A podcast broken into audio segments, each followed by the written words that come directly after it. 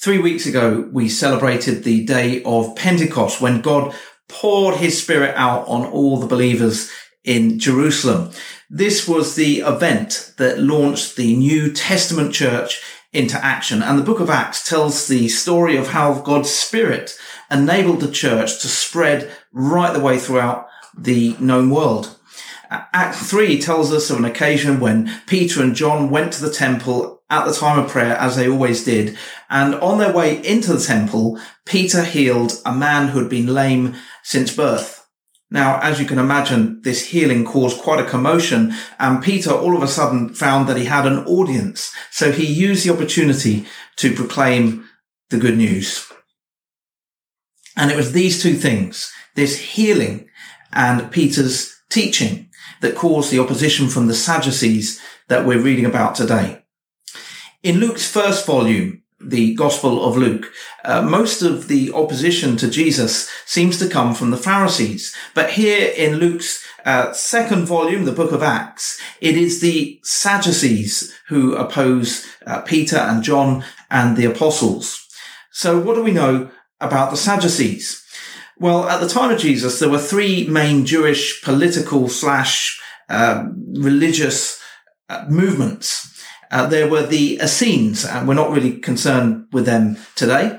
There were the Pharisees who were prominent in Luke's gospel, and there were the Sadducees. The Sadducees were the ruling class. They were wealthy aristocrats who controlled everything that went on in the temple. And Luke tells us that they were greatly disturbed by the apostles' teaching, and most of all, the fact that uh, Peter was preaching about the resurrection of the dead through Jesus Christ.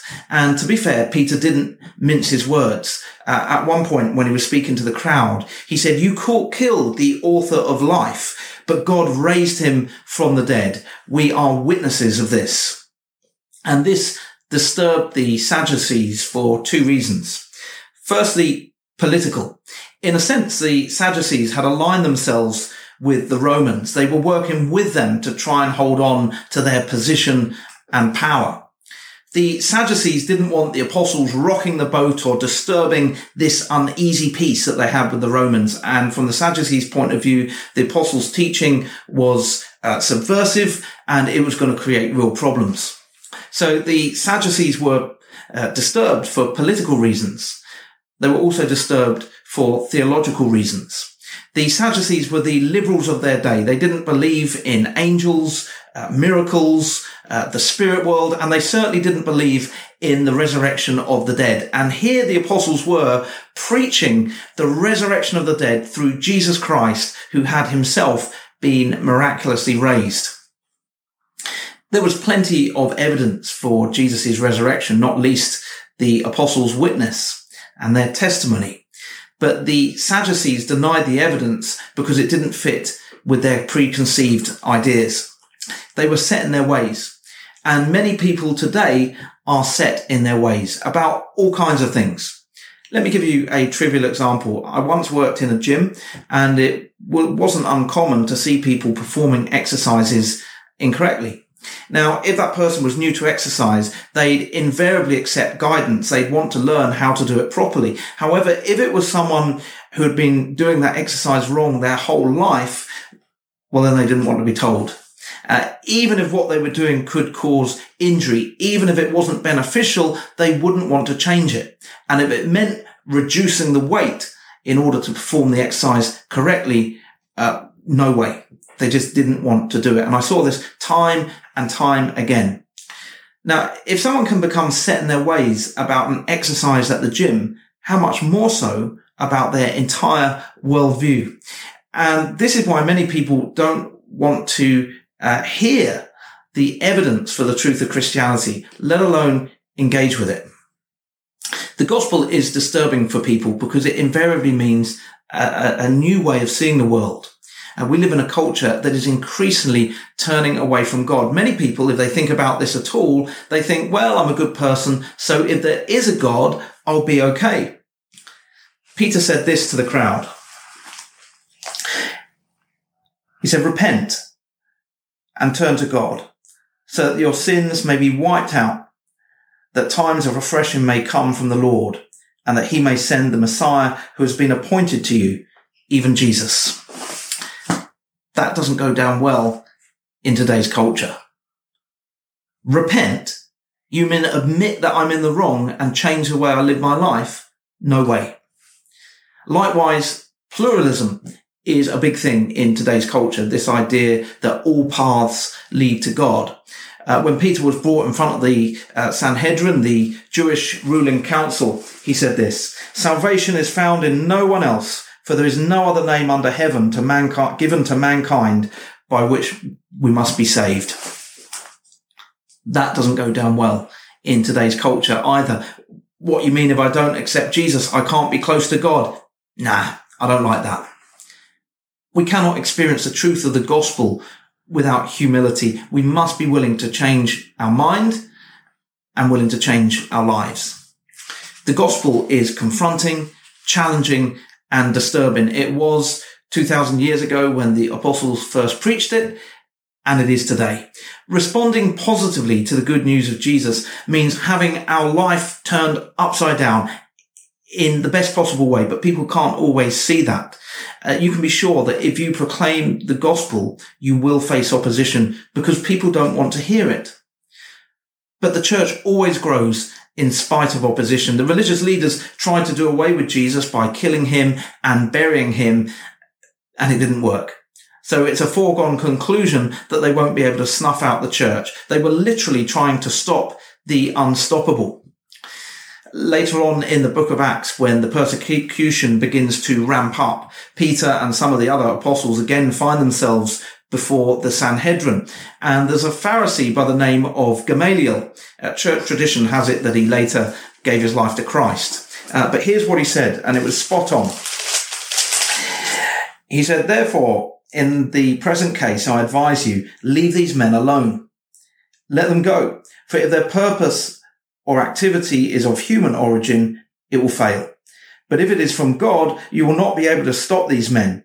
You will only find yourselves fighting against God. So the religious leaders were trying to stop the unstoppable. Communist regimes have attempted this in recent history and in many of those places, Christianity has taken root in a very powerful way. Uh, China as a prominent example. And we see the same thing happening here in uh, the Jerusalem church. Look at verses three and four. They seized Peter and John, and because it was evening, they put them in jail until the next day. But many who heard the message believed, so the number of men who believed grew to about 5,000. You'll remember that uh, on the day of Pentecost, 3,000 people came to Christ, and now the number has grown to 5,000. So that's uh, 2,000 people who have converted because of this particular situation. The religious authority thought, right, we need to stop this movement. Let's arrest the ringleaders. And that's what they did. But at the same time, 2,000 people have given their lives to Christ. It's like the Sadducees are stood before a huge dam that's bursting armed only with little plastic buckets and spades of the sort that children might use at the seaside. It's a pathetic image of human beings trying to halt the mission of God. So Peter and John were facing the Sanhedrin. Caiaphas, the high priest, and Annas, his father-in-law, who called the shots. It's the same group of men that Jesus faced, the same group of men who called in false witnesses and condemned Jesus to death. The apostles could hardly expect a fair trial, and they were probably wondering if they too would be handed over to the Romans for crucifixion, as Jesus had been. And you'll remember that when Jesus was facing Annas and Caiaphas, Peter was outside warming himself by the fire, and it was here that he lost his nerve and denied Jesus for the first of three times before the cock crowed. But that's not going to happen now because Peter has a new boldness. He's emboldened by the resurrection of Jesus. There is no doubt in his mind that Jesus was and is God, uh, that everything he said was true. But he's also filled with the Holy Spirit. Verse 8, then Peter, filled with the Holy Spirit, said to them, and Peter begins by drawing attention to the fact that this trial is a sham. It's ridiculous. There's been an act of kindness. There's been a miracle and the evidence of that miracle is right there. The man who's been uh, healed is standing in that very courtroom. Uh, the, this man had some kind of congenital disease. He'd been lame since birth and he was now healed at the age of 40 plus. He begged at the temple gate every day. The Sadducees would have seen him. Every member of the Sanhedrin would have seen him on a daily basis. And here he was standing before them healed. It's compelling evidence. It was an undeniable miracle and an embarrassment to the Sadducees who didn't even believe in miracles. And in that context, Peter proclaims the gospel and he doesn't pull his punches. He reminds them that they crucified Jesus and that God has raised him from the dead. And he tells them that they've rejected Jesus, but actually Jesus is the Jewish Messiah. In other words, he's saying, you've got it badly wrong. And the religious leaders were a bit taken aback. They weren't expecting this. Uh, verse 13. When they saw the courage of Peter and John and realized that they were unschooled, ordinary men, they were astonished and they took note that these men had been with Jesus. When it says that they were unschooled, it doesn't mean that they were illiterate, but they had no formal religious instruction. I love the fact that God used these two ordinary fishermen to proclaim the gospel to the highest Jewish religious authority there was. It's so like God to do that, and it's hugely encouraging for us. You see, the Spirit takes ordinary people and does extraordinary things. And that's one of the reasons why it's so exciting to be a Christian. The Holy Spirit empowers, emboldens, and equips us to proclaim the good news of Jesus. But I think it's fair to say that many of us don't feel very confident about sharing our faith. Back in February, we completed the National Church Life Survey and it's highlighted some really positive things about our church. But it's also highlighted a weakness in the area of faith sharing. And I think this has to, to do more with confidence than willingness. A lot of the time we say, Oh, I could never do that. I'd, I'd like to, but I just couldn't do it. But if that's our mindset, of course we'll never do it. Of course we'll never share our faith. At some point, we've got to say, I'm going to do it. I'm going to share my faith and the Holy Spirit will embolden us. But very often we don't receive the gifts of the Spirit until we show a willingness to use them. In other words, we may only receive the gift of boldness when we put ourselves in a situation where we need it. I wonder, when was the last time that you prayed for boldness? When was the last time that you asked God to help you to share your faith with other people? Boldness. As a church, we need boldness. You've seen how bold Peter wasn't when Jesus was on trial and a servant girl asked him if he was with Jesus. He crumbled. He denied Jesus. But that same Peter, after the resurrection, was filled with the Holy Spirit and he was able to address not a servant girl, but the high priest with such clarity and conviction and confidence. And the same Holy Spirit that enabled Peter to do that is available to us today. Have you ever noticed how when you speak with people about your holiday plans or sport or how the kids are getting on at school, people will engage, but it's often at quite a superficial level. I mean, those are quite easy, quite safe conversations to have. But when we talk about Jesus, the atmosphere changes because there is power in the name of Jesus. For most people, Jesus, the person, is either a threat or he's irresistible. As Peter said, there is no other name under heaven given to mankind by which we must be saved. The name of Jesus has the power to heal broken lives. Uh, the name of Jesus has the power to heal a broken world. We must find ways to talk about Jesus with people outside of the church. And sometimes people will try to obstruct us from doing this. In, in, the case of Peter and John, the Sanhedrin commanded them not to speak or teach in the name of Jesus. And here's how they responded. They said, which is right in God's eyes, to listen to you or to him? You be the judges. As for us, we cannot help speaking about what we have seen and heard.